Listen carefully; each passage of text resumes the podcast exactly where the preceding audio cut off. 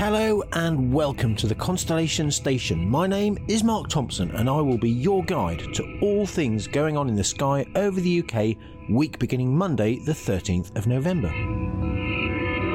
Sunset this week is around 4 pm, but the sky doesn't get totally dark until about 6 o'clock. The moon is new on Monday this week, so will become visible as a thin crescent in the west after sunset by the end of the week.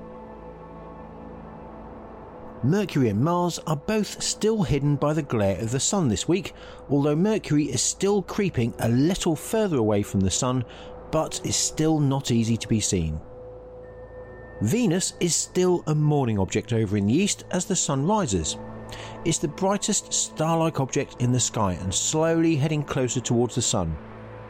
If you're waiting for it to become visible in the evening sky, then I'm afraid you've got a few more months to wait yet.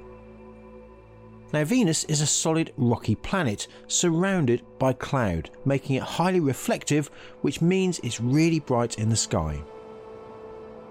Without doubt, the most prominent object at the moment is Jupiter. It rises about half an hour before the sun sets, so is visible for most of the night. To find it, just look around the sky for the brightest object you can see, and that will be Jupiter, the largest planet in the solar system.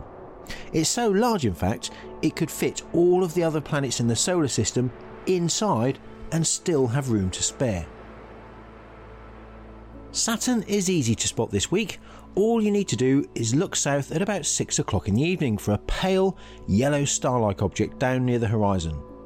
Try this extend your arm, clench your fist, and hold your fist upright against the sky.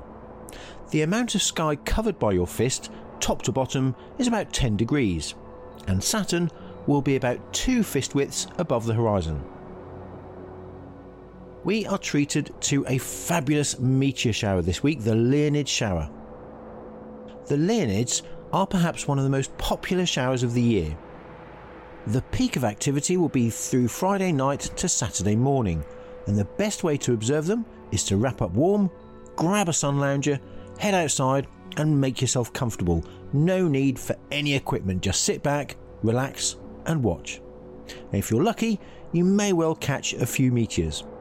Unfortunately, though, the best time to try and catch them is in the early hours of Saturday morning after midnight. The meteors are remnants of Comet 55P Tempel Tuttle hurtling through the atmosphere, causing the gas to glow as it warms.